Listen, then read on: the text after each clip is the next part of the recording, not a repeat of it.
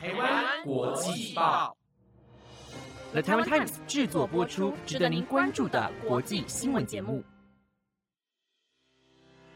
欢迎收听台湾国际报，我是威霆，马上带大家关心今天十二月六号的国际新闻重点。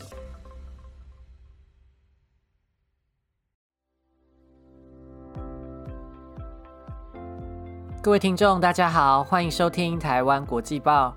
相信大家都听过日本歌姬中岛美嘉的歌曲，曾经我也想过一了百了。不只是歌曲动容，要传达的信念温暖，充满希望，陪伴许多人走过人生的低潮时刻。连演唱者中岛美嘉的个人生命经验跟面对挫折的态度也很励志。最近中岛美嘉的耳机痊愈回归，为了庆祝出道二十周年，跟日本 YouTube 音乐频道 The First Take 合作。演唱两首经典的歌曲，曾经我也想过一了百了跟雪花，听的当下真的召唤出满满的回忆，推荐大家去听听看喽。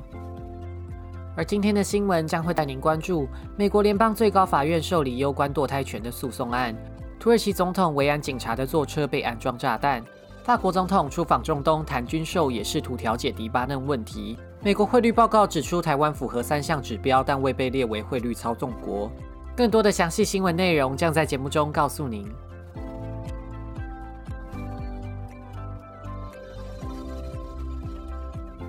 首先带您关注美国堕胎权。十二月一号，美国联邦最高法院的一场辩论引发全美关注。最高法院要审理的是多布斯诉杰克森妇女健康组织案。多布斯是保守派，也是美国密西西比州的卫生官员。杰克森妇女健康组织是该州唯一的堕胎诊所。诉讼也成为堕胎权之争。密西西比州在二零一八年通过法律，禁止怀胎超过十五周以上的堕胎行为，随即被杰克森妇女健康组织控告。这是近五十年来联邦最高法院首度挑战一九七三年的罗素韦德案判例。该判决保障了美国的妇女堕胎权，如今可能会被推翻。而大法官们将在明年六月底做出裁决，可能会推翻罗素韦德案及影响一九九二年的全国计划生育联盟控告凯西案两个判例。目前判例对堕胎的规范是允许怀孕约二十四周以前的堕胎，这是普遍认为胚胎可以在子宫外独立生存的时间点。在美国，生命派和选择派长期处于对立的状态。前总统川普在任期间提名了三位保守派的大法官：戈萨奇、卡瓦诺跟巴瑞特，使联邦最高法院以保守派占多数。目前的组成是保守派六人和自由派三人的局势。明年的判决结果出炉，恐怕让反堕胎法在全美二十六州上路。这二十六个反堕胎的州几乎都位于美国的中西部和南部，大约居住着美国百分之五十八的年轻妇女。堕胎倡议组织表示，即使反堕胎法上路，堕胎仍然会发生，但无法在合法安全的环境下进行，会使妇女的健康面临重大的风险。自由派大法官萨多马友也警告，违反民意，最高法院的声誉将会毁于一旦。他也在辩论中反问。如果推翻罗素韦德案的裁决，最高法院会不会摆脱不了政治化的臭名？民众也将不再信任最高法院的合法性。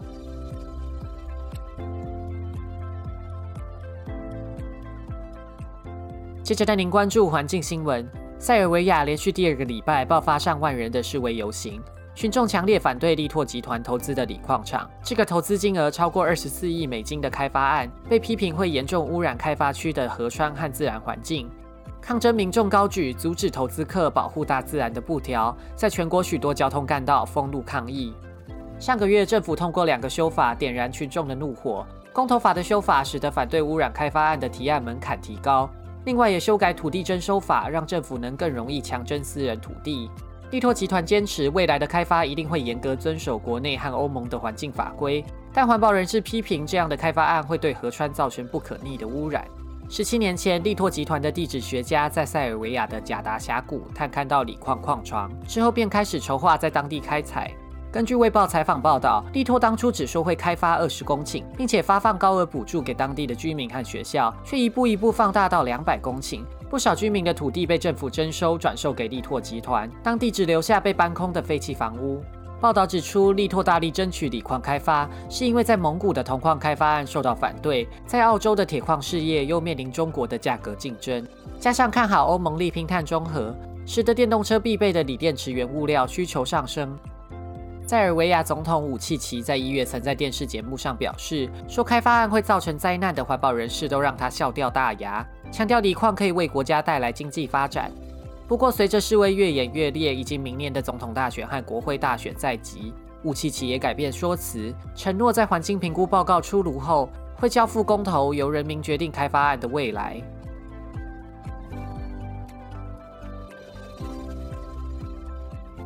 接着带您关注政治相关新闻。正当土耳其国内民众因为经济民生问题不满总统埃尔多安时，根据国营媒体安纳杜鲁新闻社报道，土耳其东南部一位镇暴警察在四号负责总统的维安勤务活动前，他的私人轿车底下发现一枚炸弹。目前炸弹已经拆除，全案正在调查中。根据中东之眼报道，埃尔多安昨天在希尔特省进行户外演说。而那名警察家住叙利亚边境努塞宾镇，那枚炸弹在距离演说地点一百二十五英里的地方被发现，所幸及时发现，并无造成任何伤亡。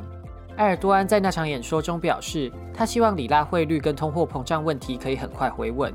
里拉最近面临货币危机，已经连续崩跌长达数周。里拉对美元在今年以来已经狂贬百分之四十五，光是在十一月就贬值百分之二十八点三，价格从一美元兑九点五里拉跌至新低，一美元能兑十四点零五里拉。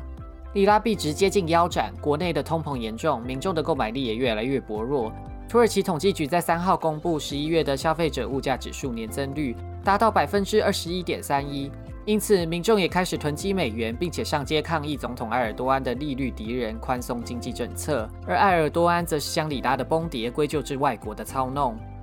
二零二三年中将举行大选，经济的困顿为埃尔多安带来巨大的压力。在野党共和人民党党魁也很可能成为总统候选人的基里达欧鲁，在昨天向群众表示，新政府将会免除农民和中小企业的贷款利息。而当台下的群众激愤地要求埃尔多安辞职下台时，基里达奥鲁说：“他不必辞职，反正我们会将他扫地出门。”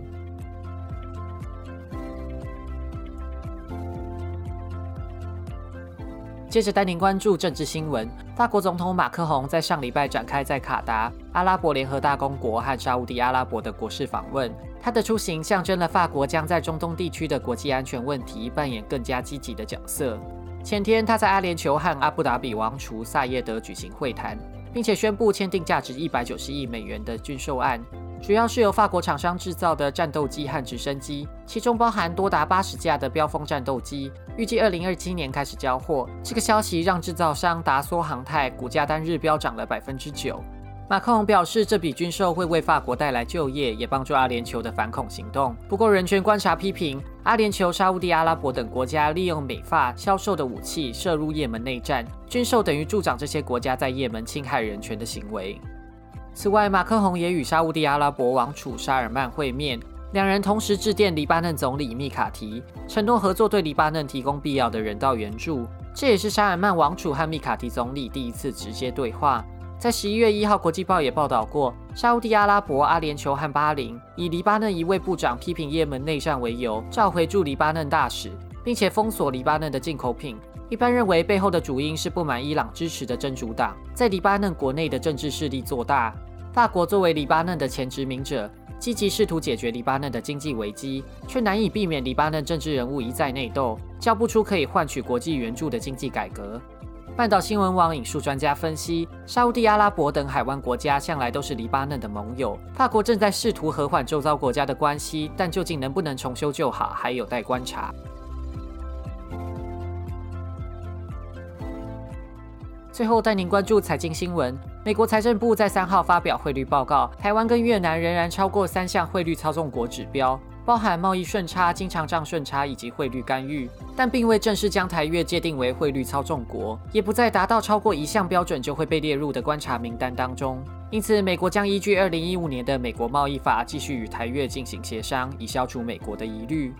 此外，中国、新加坡、日本、南韩、德国、爱尔兰、意大利、印度、马来西亚、泰国、墨西哥和瑞士都被列入观察名单。目前，台湾、越南和瑞士正处在微妙的状态。报告书中都采用继续沟通的字眼，并且首次定义台湾跟越南要连续两次只符合两项指标，才能从继续沟通的状态退回到观察名单。瑞士则被列在观察名单当中，而且是十二个观察名单国家当中唯一一个被要求要继续沟通的国家。中国因为未能提供外汇干预数据，对汇率机制也缺乏透明度，因此被列入观察名单。美国财政部表示，新台币汇率遭到低估是潜在噪音。截至二零二一六月，台湾在过去一年经常账顺差占国内生产毛额的比率为百分之十五点二，主要也受到台湾的贸易顺差带动。央行表示，我国对美国的出超扩大主因是美中贸易冲突。美国需求从中国转移的转单效应，再来是因为美国在疫情下宅经济需求增加，也带动我国资通讯产品出口美国。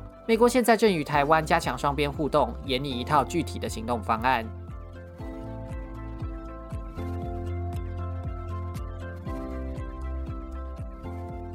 以上节目皆有了台湾 Times 直播，大家对这周的新闻有什么样的想法，都欢迎来台湾国际报的 FB 跟 IG 留言告诉我哦。感谢您的收听，我是威霆，我们下次再见。